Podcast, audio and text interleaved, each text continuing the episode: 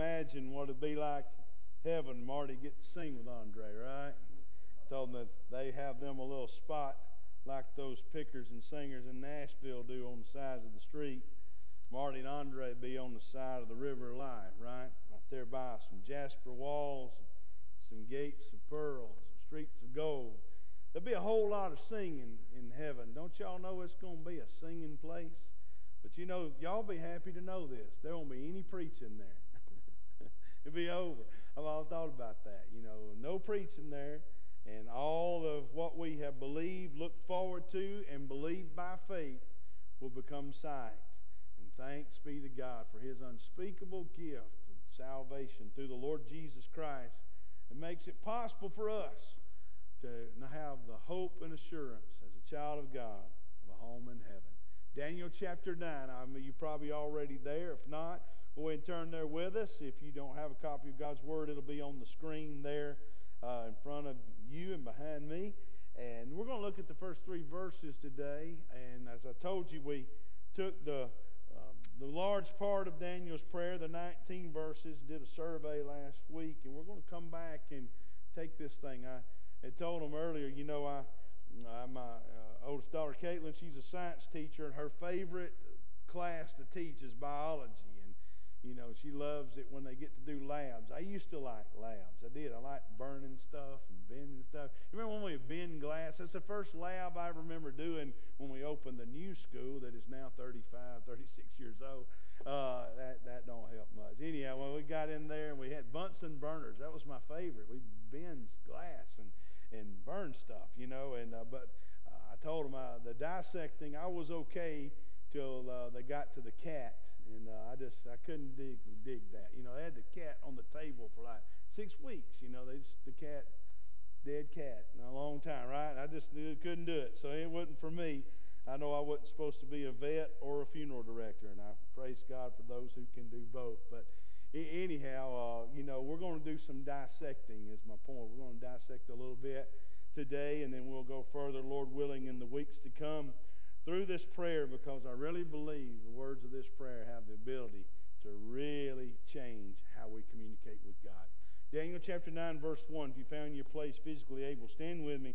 Honor reverence to the reading of God's word. We'll read these first three verses and then we'll pray and ask the Lord to bless our efforts and bless our, our, our presentation of the gospel today and pray that we leave here changed by being around God's word. Here's what the Bible says Daniel chapter 9, verse 1 says, In the first year of Darius, the son of Ahasuerus, of the lineage of the Medes, who was made king over the realm of the Chaldeans. In the first year of his reign, I, Daniel, understood by the books the number of the years specified by the word of the Lord through the prophet Jeremiah that he would accomplish 70 years in the desolations of Jerusalem. Then you ought to underline these words in the Bible.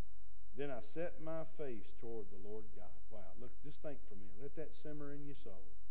Then I set my face toward the Lord God to make requests by prayer and supplication, by fasting, sackcloth, and ashes. Pray with me.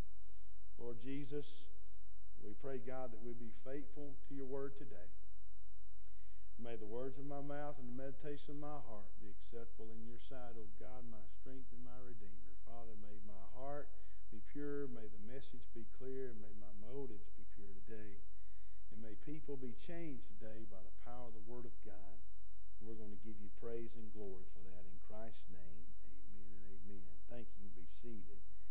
When we talk about the subject of prayer, there's a whole lots of stuff out there, a lot of great resources that I could recommend to you that you could read, help you uh, enhance your communication with God. But I tell you, the best way you enhance your communication with God is just simply by talking to Him and listening to Him, doing what He says for you to do. I like what Corrie ten Boom said, where she said this. She said, Don't pray when you feel like it, but have an appointment with God and keep that appointment. Uh, it's amazing about we have lots of appointments in our world today. We make appointments. You know, we're all some point going to make an appointment with a doctor, and we know that when we make an appointment with a doctor, it doesn't matter what time the appointment is. We better be on time, but the doctor doesn't have to be. Have y'all noticed that? Have a 9:30 appointment, and you see him about lunchtime. You know, he everything's good. But you have to do that. If you miss your appointment, you don't call in time, they'll send you a bill for not showing up. So anyhow, I had a friend that did that one time, and he was all upset. But nevertheless, that's the way it goes. But when you make an appointment with God, here's what you can be sure of is that he always keeps the appointment you make with him. He's always there. He's not late. He's an on time, in time God. Daniel, certainly a man who had an appointment with God. He did that and he kept those appointments even to the point of when he was at risk of his own life by staying true to communicating with God. Uh, he took to heart what the psalmist said in Psalm 55 17, where he said, Evening, morning, and at noon I will pray and cry aloud, and he shall hear my voice. He set his face and his heart and his mind toward Jerusalem, but he did that geographically, but spiritually his heart, mind, and face was set toward God. And he called on God three times a day, even when he knew that his life was in danger. You know, in America today, most people stop praying for a whole lot less. Daniel knew that the very communication with God was lifeblood to his soul. And if he had to live without having communication with God, then he'd rather be with him than to live here without hearing from him. Bill Gothard, who wrote the book The Power of Crying Out, it's a little small booklet that I've learned so much from about prayer and communication with God. He said this He said, In moments of fear, anxiety, and trouble, and could we agree that there's a lot of fear in our nation today? There's a lot of anxiety in our nation. There's a lot of trouble in our nation. So we don't have to wait till this time comes. We're there. He said, in moments of fear, anxiety, and trouble, the right steps toward experiencing God's powerful deliverance and protection is to simply cry out. He said, to cry out means to use our voice in fervent appeal for God's help. Uh, think about it. It's not like you have to learn a bunch of fancy words or any of that kind of stuff, but just simply cry out to God with a voice that He's given you in a fervent appeal, asking for God to help him. I remember once when I was just very small, I'd gotten into a building at my grandmother's house, and I don't know how I got in, but the, the, the way to get out was very narrow. And uh, even though I was much smaller then than today, I remember trying to get out of that little opening of that little pump house or whatever it was. And I remember putting my legs through there, and I remember getting my hips through there, and I remember turning my shoulders and getting, but then I couldn't get my head out. I remember this, it's clear. And, and, I remember what it felt like, uh, you know, to have the boards pressing on both sides trying to get my head out. So that means my head was bigger than anything else on me then, I guess. But nevertheless, I remember getting stuck, and I remember doing what you do. help, right? I need help. Uh, thankfully, somebody heard me and they got me out, or I'd probably, I'd probably still be there. But anyhow, uh, we all know what it's like to be in a time of distress and need help. So we read about that in Daniel's life because keep in mind, chronologically, this event, his prayer in chapter 9, takes place before the lion's den in chapter 6. In order to be prepared for the lion's dens moments of your life, you're going to have to have time before God to be able to stay true to the Lord during those times. You've heard me say this to our church several times, of course, the last few years is there's a difference between being a church that prays and a praying church. I believe God wants us to be a praying church and not just a church that randomly prays, but really a church that cries out to God with one mind, one heart, and one voice. And I believe the content of Daniel's prayer can help move us. It can move us as individuals and it can move us as a body from just being a church that prays to a church that is really a praying church, one that is, has a heart for the things of God. So I talked to you last week about the priority of a prayer warrior as we surveyed this prayer. What a awesome, heartfelt cry of the heart we read from Daniel. But today, as we look at just the first portion of that, I want us to not just see the priority of a prayer warrior, I want us to see his heart. I want us to really see the heart that he had for God and what caused him to be who he was and the things that molded and shaped him into the prayer warrior that he was. If you remember last week, I gave you six principles, and we're going to talk about the first two of those today, okay? I gave you six principles to intimate communication with God. And listen to me. As earthly parents, we love to hear from our children, don't we? We love to hear their voice, especially when they're away from us. I mean, when, I mean, I remember probably the most, the, the most terrifying moments of my life as a parent was when I watched my children drive away for the first time without me. Anybody with me? Y'all remember that? I mean, it is really scary, and I, these kids, they'll be there soon, and, and, and I'm telling you, it's really scary. I remember Caitlin's first venture. Uh, she, she wanted to go somewhere by herself. She was ready to spread her wings and fly from the nest. So she was going to go to Walmart. And uh, that was even really more terrifying. It's more terrifying now than it would have been then. But I remember watching her drive away in her little Honda down the street thinking, wow, how did this happen so fast? You know, we love to hear from our children, and I want you to know your Heavenly Father loves to hear from you. And as a child, you ought to love to hear from Him. Amen? So let's talk about these two principles and let's dive into them just a little deeper today. Our first principle we talked about was from verses 1 and 2, and it's simply this that intimate communication with God is directly linked to our devotion to read, study, and apply God's Word. There is a direct link between our reading, studying, and application of God's Word that has so much to do with our communication with Him. It's important that we don't miss that at all. Notice what was going on with Daniel. During the first year of Darius' reign, he begins to understand by the books of the number of years specified by the word of the Lord through Jeremiah the prophet. What what's he doing? He's reading the words of the prophecy of Jeremiah. And even though the Old Testament in that day was not divided by chapters and verses like you and I enjoy today, he was reading probably from either what we would know to be chapter 25 or chapter 29 that prophesied about the years of desolation of God's people, years of captivity being 70 years. We know that Daniel came into captivity as a teenager, and Bible scholars tell us that at this point in his journey, he has been in Babylon about 67 years.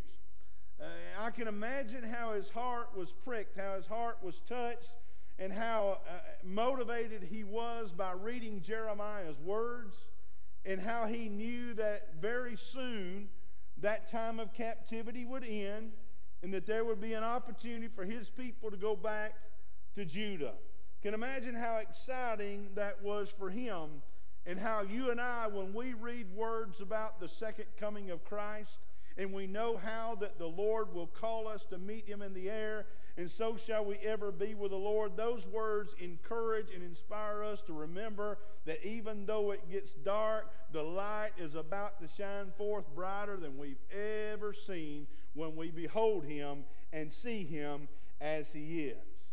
So let's talk about those three components, if you will reading, studying, and application of God's Word, and how they directly link us to better communication with God. Notice with me as we talk about the reading that reading God's Word makes us aware of God's presence. Sometimes, as children of God, we can, even though, thank God, we live in the day of grace, thank God we live in the days on the other side of Pentecost, thank God we live in the days where the Holy Spirit of God, the third person of the Trinity, literally indwells and resides within the heart of every believer. I don't know about you, I'm grateful for that. Grateful for His presence, power, His promise, His provision, and all those P words, right? I'm so grateful for them. But can you imagine in Daniel's day? Here he is, and he is reading the words of the prophet Jeremiah and it's bringing confirmation to his heart and mind that God is going to do just what he said he's going to do. Amen? Well, think about the times in your life. Think about the first time that the Word of God really became real, alive, and powerful in your life. Think about the first time you realized just how important this book is, not just to you, not just to your church, but to all of mankind, that we would embrace its truth. Well, we read many times in Scripture where the Lord affirms that to us, but there's another good example from the book of 2 Kings, chapter 22. In the book of 2 Kings, chapter 22, there's the story of a boy king who, be, be, who rises to the throne. He's eight years old. He's in charge. He's reigning over Judah, and his name is Josiah. During the time of his reign, they go into the house of the Lord. They go back to that place. And when they go there, they discover the book of the law. The book of the law being the first five books of your Old Testament. And when they discovered those, the Bible says they took the words and they read them. And then when they read them, they took the word and they read them to the king. And in verse 11 of chapter 22 of 2 Kings, it said, It happened when the king heard the words of the book of the law that he tore his clothes. He fell under conviction when he heard the words of judgment that was coming because of rebellion in the hearts of God's people uh, tearing of the clothes or rending of the clothes, as some translations say, was a symbolism of humility and repentance toward God. And when he did that, the king and the high priest, they all came together and, and, they made some decisions that, you know, they were going to go inquire of the Lord for the people and all of Judah concerning the words of this book has been found. For great is the wrath of the Lord that is aroused against us because our fathers have not obeyed the words of the book to do according to all that is written concerning us.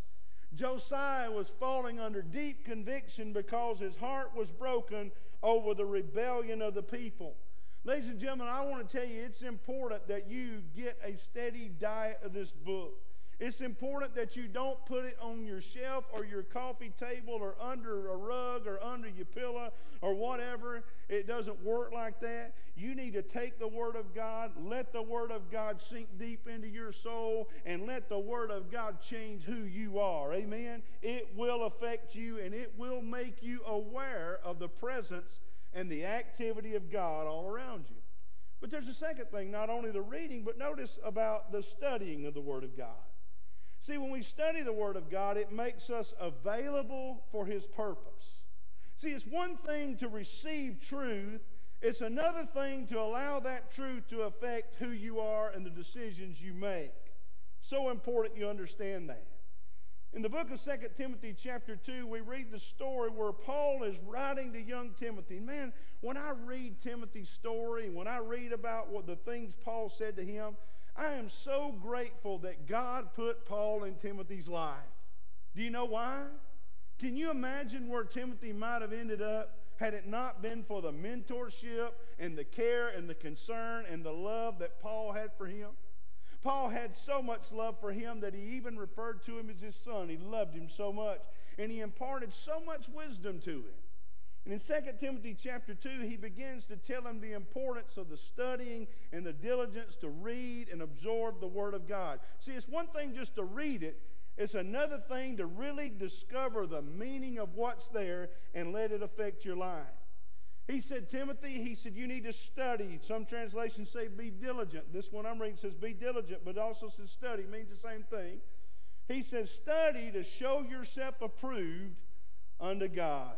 Boy, I tell you, this is something that helps me so much. I shared in the early service how once years back when I was attending New Orleans Seminary in Atlanta, we'd go on Monday and we'd get there about 9 o'clock and we'd be there to 10 o'clock Monday night. It was a long day after Sunday and all that. He really tested your resolve to do that.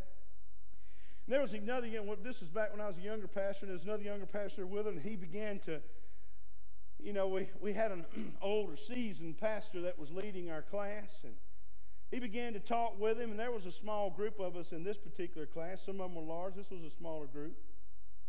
And he said, Doc, he said, sometimes, he said, man, I get so discouraged. Sometimes I go to my study and I pray and I read and I study and I write and I type and I do all these different things. I get everything ready I believe God's put in my heart. And I really go and I share with the people what God has taught me. And it seems as though it doesn't move them one bit. He says, I get discouraged because it seems like it's just falling upon deaf ears. He said, What should I do? How do I keep from getting discouraged? And I'll never forget, Doc looked at me. He said, Listen, son, the one thing you're going to have to remember, and all you boys are going to have to remember, is when you're before God in that study at your desk or on your knees with your open Bible, with your pen in your hand and writing on the paper or typing on the computer, whatever you're doing, when you are preparing to pre- preach the Word of God to the people of God, never feel like you're preparing the sermon for the people. You're not preparing the sermon for the people, you're preparing the sermon for God. And when you keep it in that perspective, you realize that He ultimately is the one that you're looking to please, and He is the only one that you should be seeking His applause. Amen?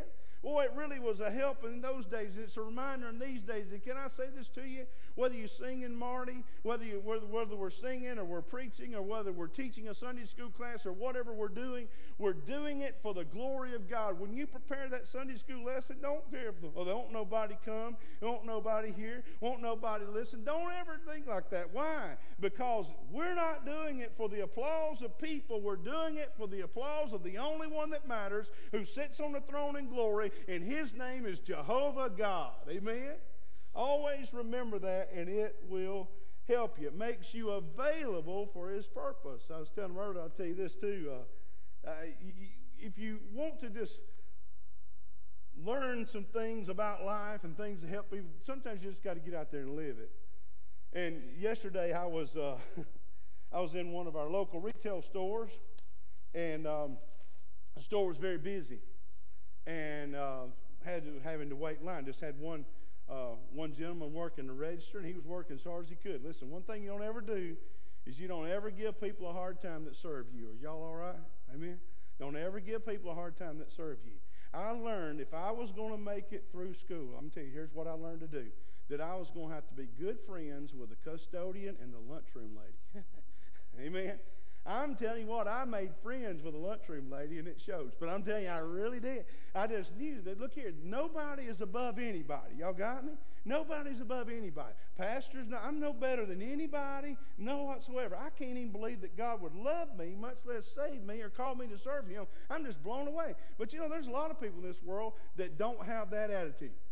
They, they think they're better or whatever, and they go, well, nevertheless. So I'm standing in line and I'm just waiting patiently and just waiting my turn. Another man's behind me. We've had a little talk, little conversation. This other guy comes into line. He's got his Dr. Peppers and his moon pies, and he looks over and he says, "Hey, somebody needs to open up another register in this place. This is getting plumb ridiculous." He continues to gripe, at my friend behind me that I don't even know his name, never met him before, but I can make a friend in any checkout line in America. I guarantee that. That made me a friend with this guy, don't know his name, but he turned around to that guy that was complaining. You know what he said? He said, Good, you're hired. he did. And he stood there with his moon pies and his Dr. Pepper, and he didn't know what to say for a minute or two, and he began to think of something else. He said, Listen, man, he said, if you're not going to do something about it, then don't complain. Amen? See, when you study the Word of God, it helps you realize that you're here for His purpose.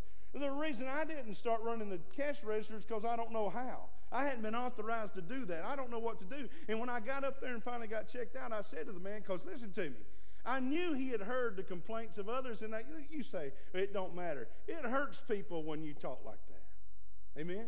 So I walked up to him and I said, "Hey, man," I said, uh, "I just want you to know you're doing a great job." He looked up at me and looked as if it just it meant everything that somebody said something. I said, "You're doing a great job. I know it's hard on you. You bear by yourself, and everybody just you got a lot of people. It's, I mean, it's tough. I said, I just want you to know you're doing a great job. Thank you for serving me today.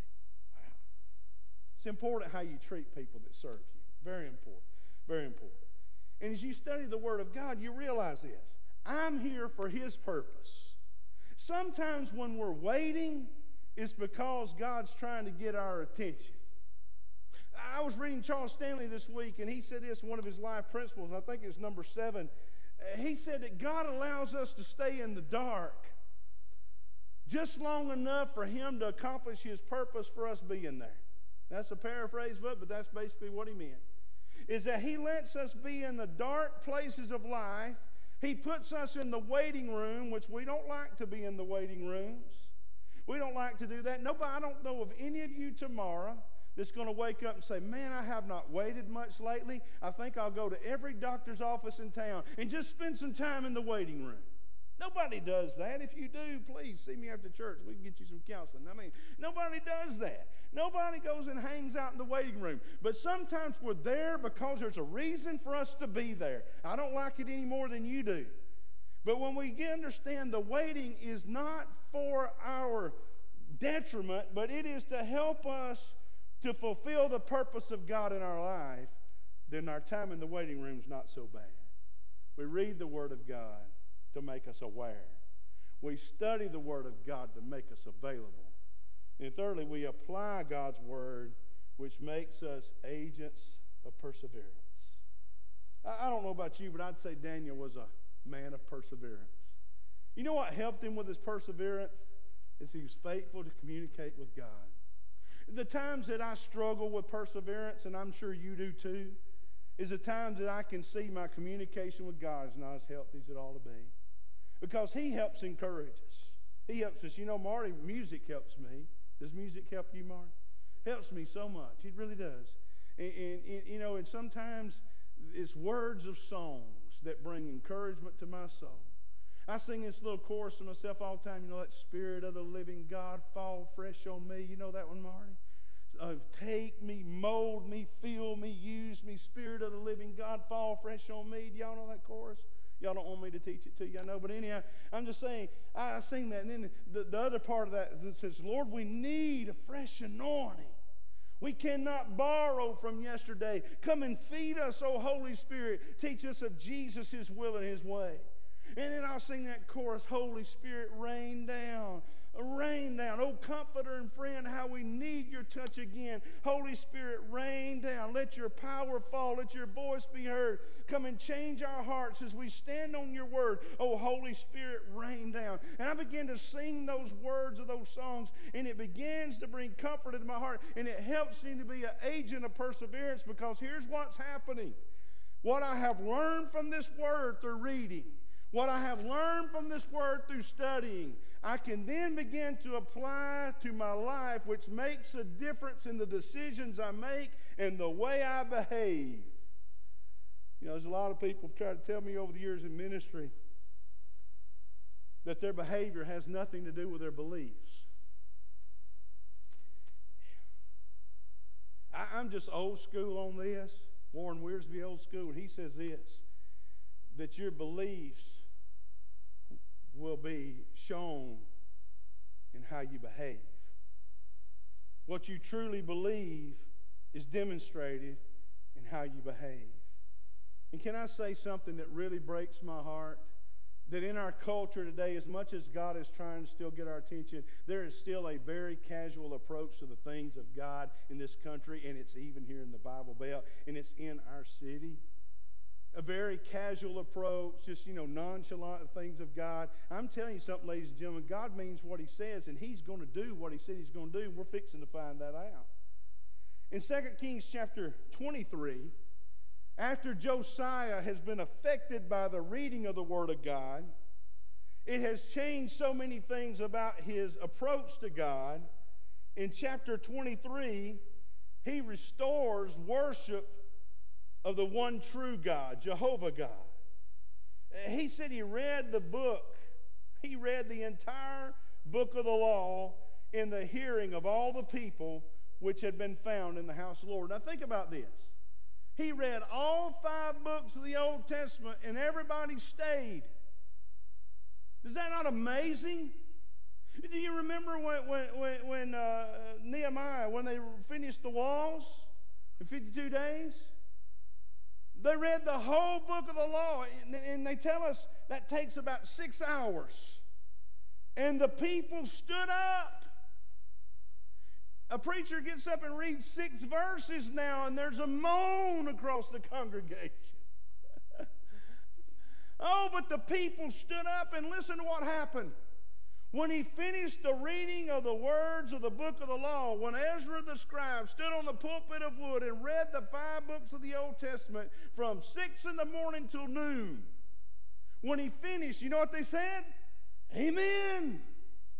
No, they weren't saying, Amen, good, we can go home. They were saying, Amen, that is true. We believe it. It is absolutely the Word of God. And they loved it. Oh, God, give us a hunger like those people of the Old Testament that we would hunger for the Word of God today. Because listen to what happened to the people in Josiah's day. 2 Kings 23 3 it says this Then the king stood by a pillar and made a covenant before the Lord. Look here. The leader, he stood up and he made a covenant before the Lord. Here's what his covenant was to follow the Lord and to keep his commandments and his testimonies and his statutes. Did you hear that? Stay with me, guys. Don't miss this. He made a covenant with the Lord. He said, I'm going to follow you. What am I going to do? I'm going to follow the Lord. And he said this, and then I'm going to keep something. I'm going to keep his commandments, his testimonies, his statutes. With what? With half of his heart?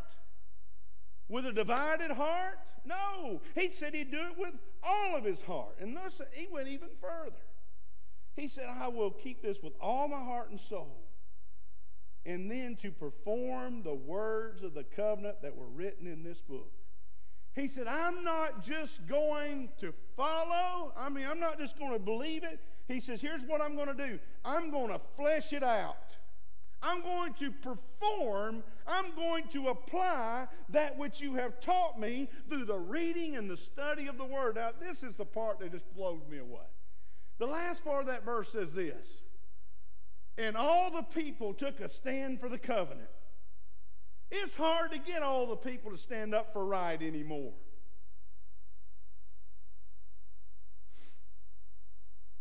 It's too easy to follow the crowd. It's too easy to go with the flow. But in Josiah's day, here's what happened. When they saw the conviction of their leader, when they saw that he was willing to follow and perform what God said in his word, you know what they said? All the people stood up and they all took a stand. Golly. God give us people like that today. God give us people like that today. So your intimate communication, you chalk it up. It will be directly linked to your reading, studying, application of the Word of God. Let me give you one other truth here today because I believe it's very important to understand the heart of Daniel, the prayer warrior. The second part is that intimate communication with God involves a process of preparation to enter His presence. A process of preparation to enter His presence. You see what he said there in verse 3? Look there with me again, if you will. He says, Then I set my face toward the Lord God. Wow. I, I don't know. I, when I was a younger pastor, I'd get nervous if it got quiet because I feel like I wasn't doing something right or whatever, and I, I just get, I'd start sweating more, if that's possible. And uh, but you know what I've learned? Sometimes it needs to get quiet. Let those words simmer into your soul for then I set my face toward the Lord God. Oh my. What? To make requests by prayer and supplication with fasting, sackcloth, and ashes. Daniel was getting prepared to be in the presence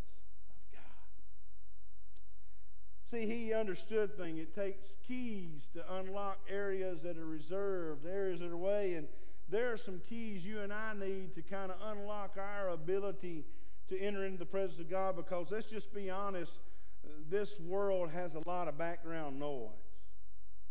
Anybody, I don't know if you've ever had hearing tests. I've had several of those. I, I've had difficulties with ears all my life, and and you know get this fluid build up sometimes and it's sinus related and all this kind of, and they take me up to the ENT doctor, ear, nose, and throat doctor, which means pain, pain, and more pain. But anyhow, you go to the ear, nose, and throat. Now it's not that bad, but they take in this little booth, and the booth is soundproof, and uh, they got some lights on the other side and a little monkey playing drums. Y'all ever had that little test? Okay, all right kind of neat. You know, you, you once you see the monkey play drums, you never forget it.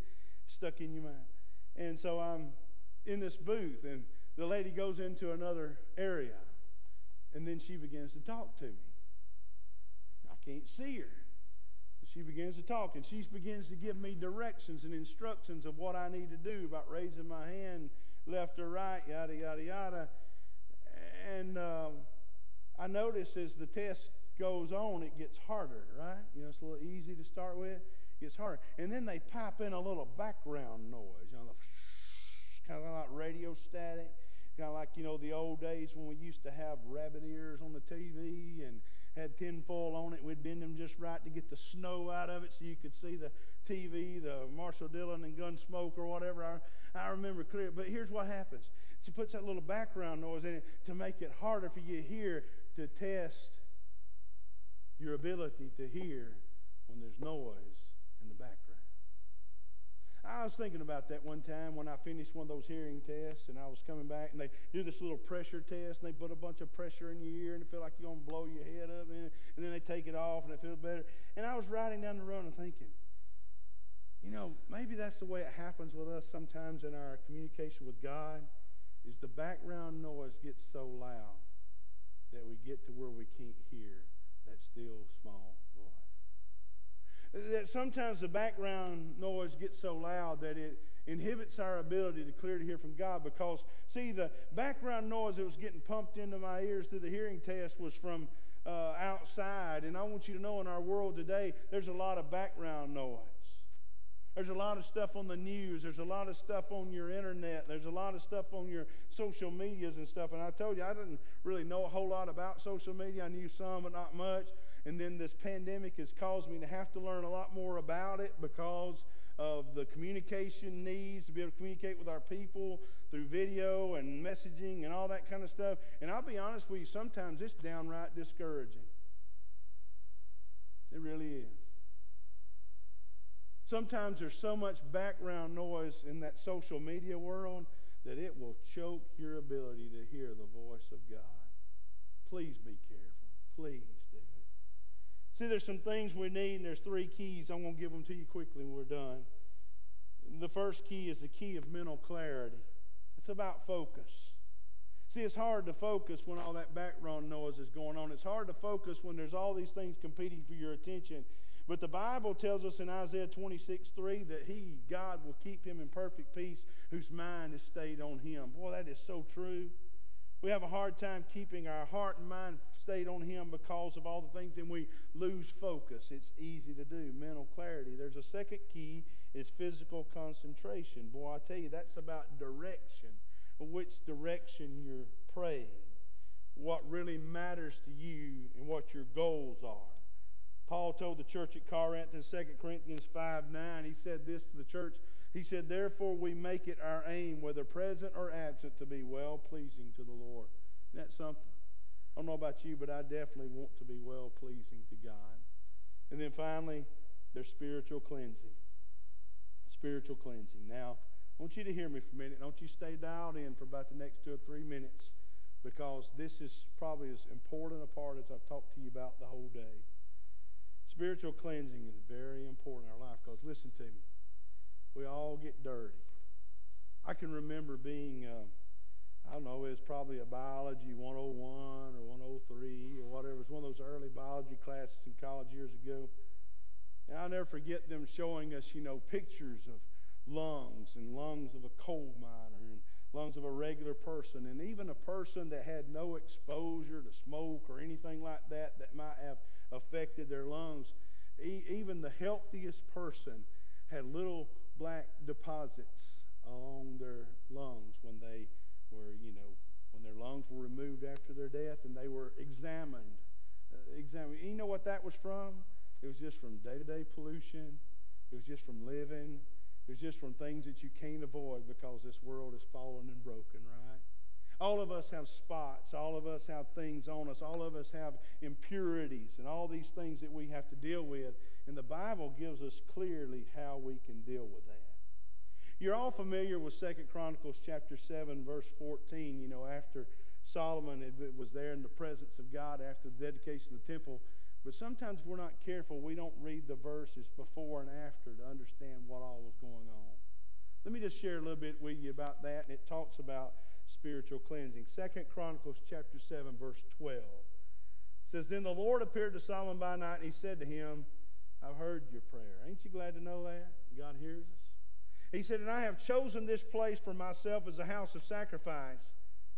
And then he begins to tell him how serious he is about his people being right with him. He says in verse 13, When I shut up heaven and there is no rain, or command the locusts to devour the land, or send pestilence among my people, when these things happen, here's what he said we must do. He said, When that happens, if my people who are called by my name will humble themselves and pray and seek my face, turn from their wicked ways, then I will hear from heaven, I will forgive their sin, and I will heal their land. Now my eyes will be open, and my ears attentive to prayer made in this place. For now I have chosen and sanctified this house, that my name may be there forever, and my eyes and my heart will be there perpetually. What's he saying to us about cleansing? He's saying this. He's saying there is a responsibility on our part, and that he will be faithful to reward his part.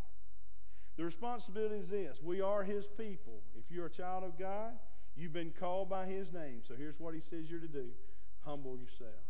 How many times have we talked about humility being a personal responsibility? He said, You're to humble yourselves and pray. That means talk to him and listen to him and seek his face.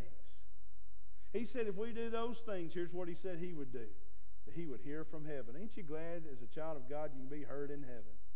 That he would hear from heaven, he would forgive our sin, and he would heal our land. Does anybody agree with me today that America needs not only a cleansing, we need a healing? If we've ever needed it in my lifetime and yours, it's now. I want to share with you something that was shared with me with a friend of mine, David Franklin, who is a director of missions in Georgia, a good friend. He's a dear friend, prayer warrior. He's forgot more about prayer than I'll ever know. And he talked about a time in America's history back at the end of the 1700s, early 1800s. You know, many people believe, if they don't know their American history right, they believe that on July 4, 1776, that Thomas Jefferson woke up, had breakfast and coffee, and just wrote the Declaration of Independence right after breakfast. And by lunchtime, they assembled all these people together, and by that afternoon, they had all agreed. They had signed the Declaration of Independence on July 4, 1776, and by that evening, the message was to England, we're no longer a part of you, and England said okay, and we said good, and everything was just hunky-dory. That wasn't the way it was. No, that day began the beginning of a, a long, hard fight for independence. The Revolutionary War was long, brutal, and bloody. And by 1794, our nation was at its lowest point, much like today.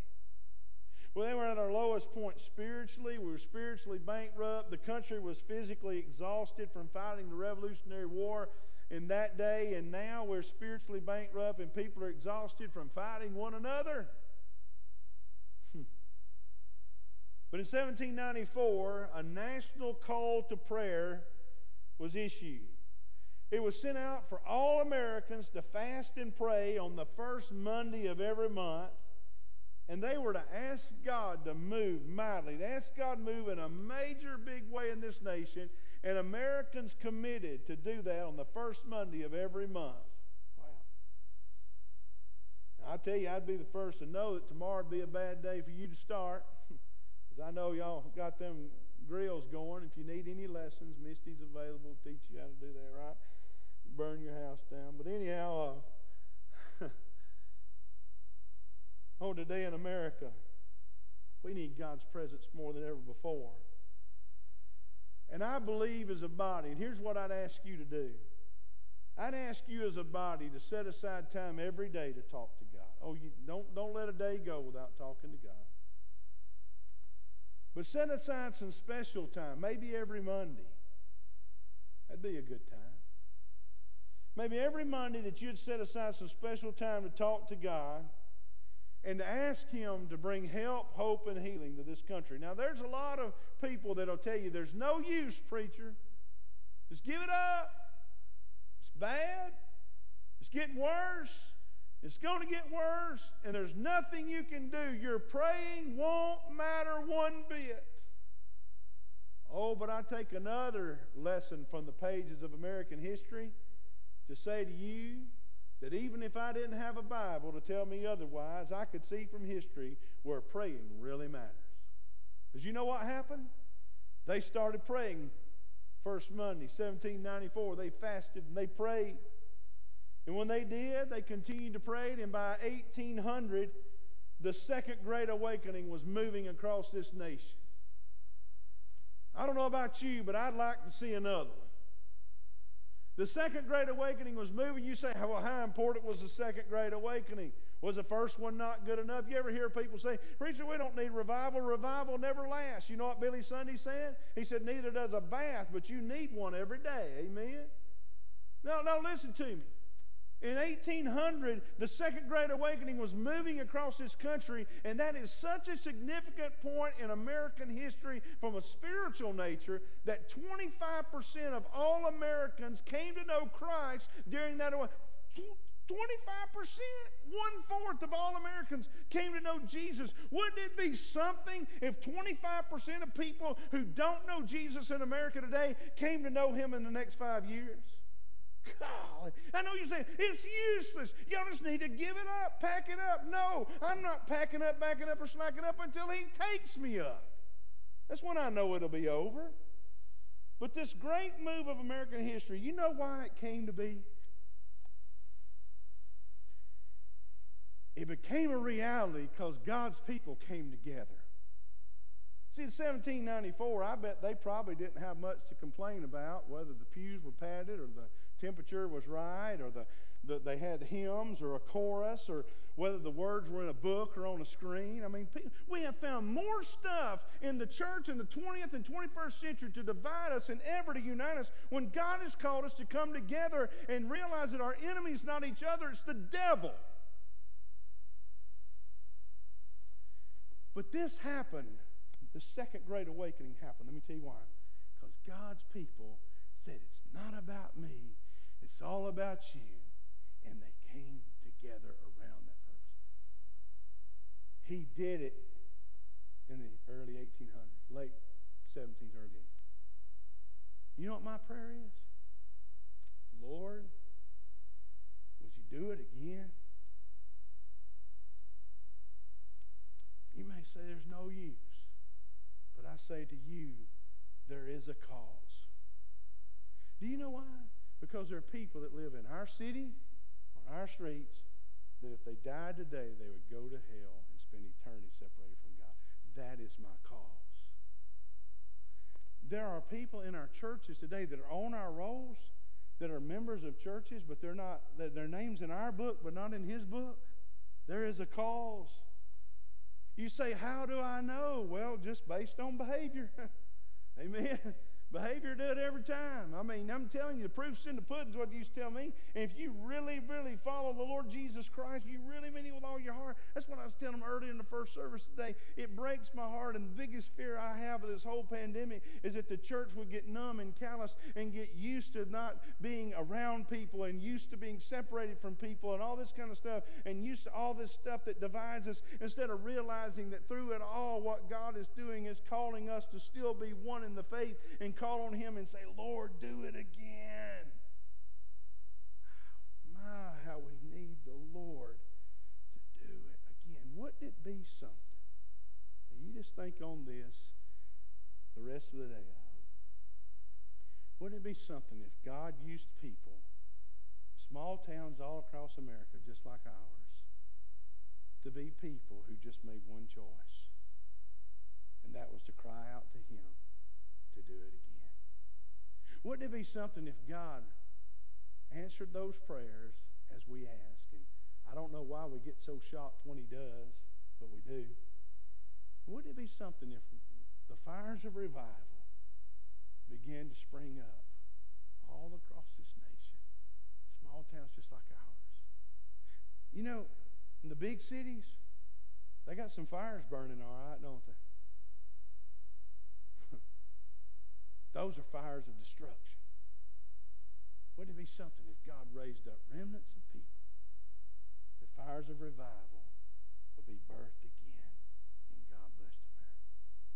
I want to ask you to join me in asking God to do it again. Pray with me. oh, Father, how we love you.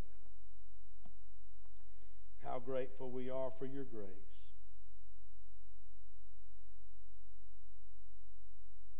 how much we love your people because you loved us all first. Lord, thank you for your great servant Daniel.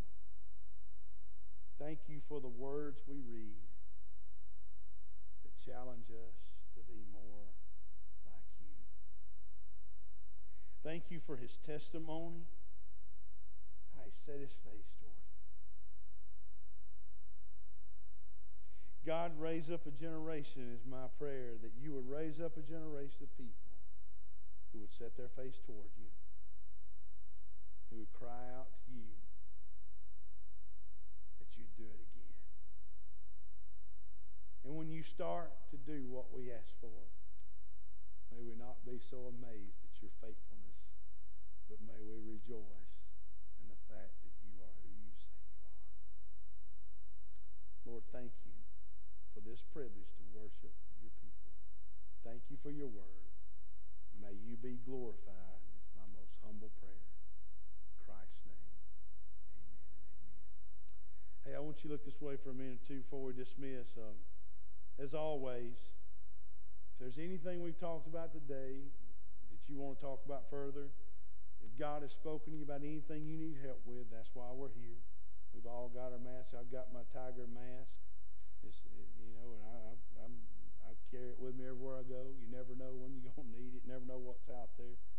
Never know what's next. But uh, if we can help you, that's why we're here. So don't don't be worried that you're going to bother somebody. That's why we're here. And um, because your your spiritual needs are more important to me than anything right now. Secondly, I'd encourage you. I wanted to let you know too, as I told them earlier, uh, continue to be faithful. Your faithfulness is making a difference. Uh, we did get uh, back some communication from our partners in Utah this week, talked with them by phone. I told you that they had put out a list of needs they had for when they're able to start children's ministry in a new. Let me, let me just share with you some more what I found out about the school that they're meeting in. You know, I told you it's a miracle that they're meeting in a school. A public school in Utah is allowing them to use their space for a Christian worship, evangelical worship service. Unbelievable.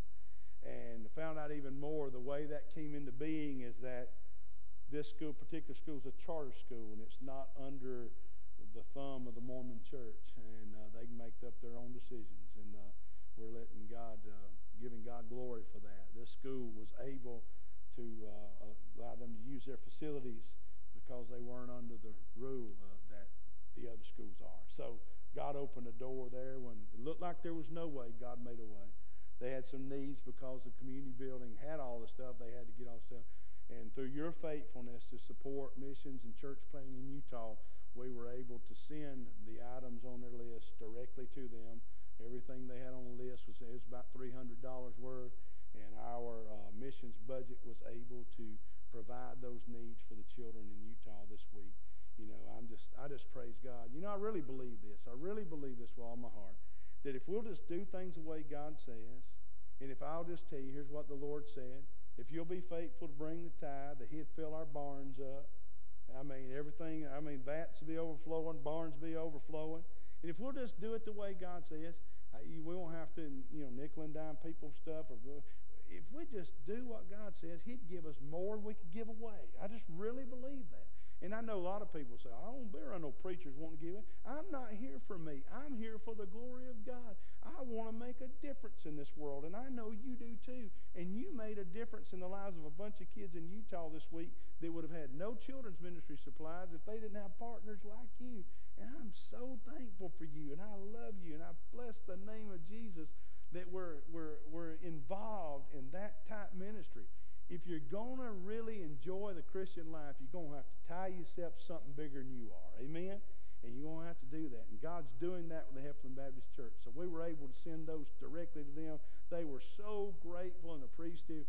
the people, I mean, they can't say enough good things about y'all. And I brag on y'all. I never take credit for it. I never say you got this because of me. That's not true. You got this because of God and the faithfulness of his people. So do remember that. Remember that as we do that. So we're going to continue on. I just wanted you to have an update on that because God's doing some great things. And pray much right here in our local area. There's a lot of people afraid. And, you know, and I understand. It, I understand. When people get afraid, I don't throw rocks at them because I realize there's a lot of scary stuff out there. But I thank God that the Prince of Peace is in charge. Amen. I bless his name. So do remember, let's continue to be faithful. There are offering buckets at both doors. You can use the online app, tithe.ly, or go to our website and access it that way. Either way is fine, or mail to P.O. Box 116. We are just grateful that God is continuing to use our people to be faithful so we can continue to impact the world with the gospel of Jesus Christ. Amen. Marty, you going to get back on the keyboard here and sing this little chorus on the blood will never lose its power. Listen, when you leave out of here today, let's stand. When you leave here today, you just think about it. It doesn't matter what's on the news. It doesn't matter what's in the streets, crime rates, or whatever. This blood flows, it reaches the highest mountain, flows the lowest valley, never, ever loses its power. God bless you. Marty, sing when you're ready.